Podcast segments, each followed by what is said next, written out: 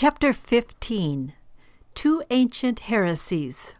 There are two ancient heresies, both condemned by our Lord, which are again with us. The first was a belief in salvation by race. The Pharisees rejected the salvation Christ set forth, declaring, We be Abraham's seed. John 8:33. For this reason, they denied any need to affirm Christ as the saving truth. Their parentage, they held, saved them. Today, we have many who insist that race, not grace, will save them. Being born of Anglo Saxon lineage, according to some, or being born in a church family, according to others, constitutes salvation.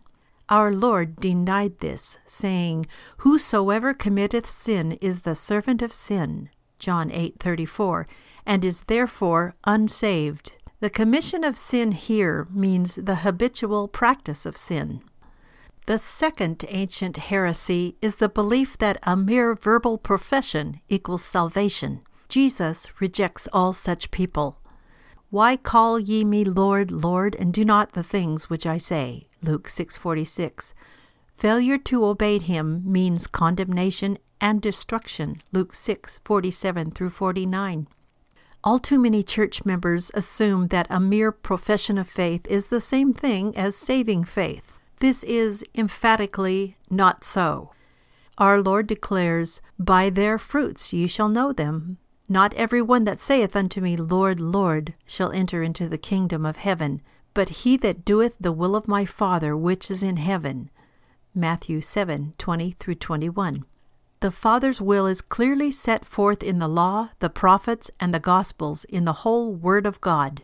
The test of faith is thus from our Lord, not from a man's profession, nor from his ancestry. To accept a man as Christian on his word rather than on God's word is to deny the Lord. We are today plagued by false Christians who take refuge from judgment by saying, You can't judge my heart. But we can. The heart, or the tree and its roots, are known, our Lord says, by our fruits. A good tree cannot bring forth evil fruit, neither can a corrupt tree bring forth good fruit. Matthew 7:18.